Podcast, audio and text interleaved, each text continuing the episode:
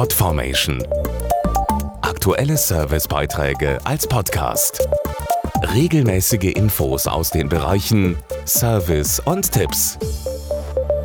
Auch wenn wir es das ganze Jahr über gerne sauber und ordentlich haben, besonders jetzt im Frühling gehen viele dem Schmutz mit Wischer, Staubsauger und Co. mächtig an den Kragen.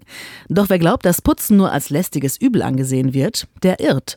Eine neue Studie zeigt, dass es noch ganz andere Gründe dafür gibt, das eigene Zuhause schön sauber zu halten.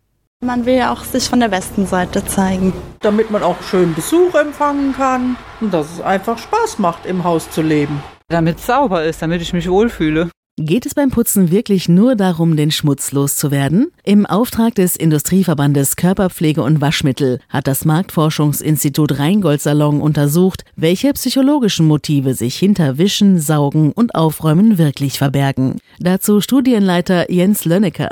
Zunächst wollen natürlich alle tatsächlich sauber machen, aber es ist so, dass das Zuhause als persönlicher Rückzugsort immer wichtiger wird. 80 Prozent der Befragten sagen das und sie entdecken, indem sie dort sauber machen, kriegen sie ein gutes Gefühl und zudem nimmt man dann auch noch Einfluss auf die Lebensführung im Haushalt. Es gibt eine neue Macht des Putzens.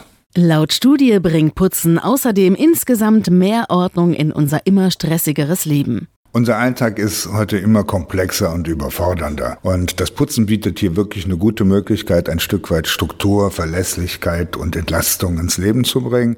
Immerhin 55 Prozent der Befragten sagen, oh, sie haben wirklich das Gefühl, wenn das mit dem Putzen klappt, dann haben sie auch den Eindruck, andere Dinge im Alltag besser in den Griff zu bekommen. Na dann mal ran an die Putzeimer. Mehr Infos auf haushaltspflege.org Podformation.de Aktuelle Servicebeiträge als Podcast.